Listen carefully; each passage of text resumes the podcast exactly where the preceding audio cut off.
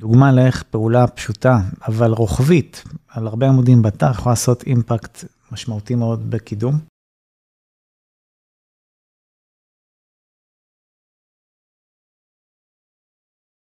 אז קיבלתי איזשהו אתר בתחום לק ג'ל ושמתי לב שיש לו שם איזה 500-600 מוצרים משהו כזה ושמתי לב שב-title של המוצרים האלה אין את המילה הכי obvious שצריכה להיות שזה לק ג'ל אלא השם של ה-brand. הם גם כאילו מייצרים מוצרי לק ג'ל והשם של ה-brand שלהם היה בכותרת של כל המוצרים במקום לק ג'ל שזה מה שאנשים יחפשו אוקיי? לקוחה פוטנציאלית רושמת לק ג'ל אדום לק ג'ל שחור נצנתים כן? אז היא תרשום את זה בצורה הזאת סביר מאוד להניח. ולא שם המותג אדום כאילו זה גם יכול להיות אבל הם לא איזה מותג בינלאומי כן? מותג מקומי וזה אז היה פה בעצם הזדמנות מאוד גדולה וכסף על הרצפה. ברגע ששינינו את כל הכותרות האלה למזלי זה גם אתר שהיה אפשר לעשות בו שינוי גורף כן? מגדירים את זה פעם אחת וזה רפיטטיבי זה חוזר על עצמו בכל המוצרים באתר. זה עשה אימפקט מאוד דרמטי בטראפיק הרבה מאוד לונגטלים נתפסו. כל הביטויים האלה היו לפני כן אי שם בעמוד 2-3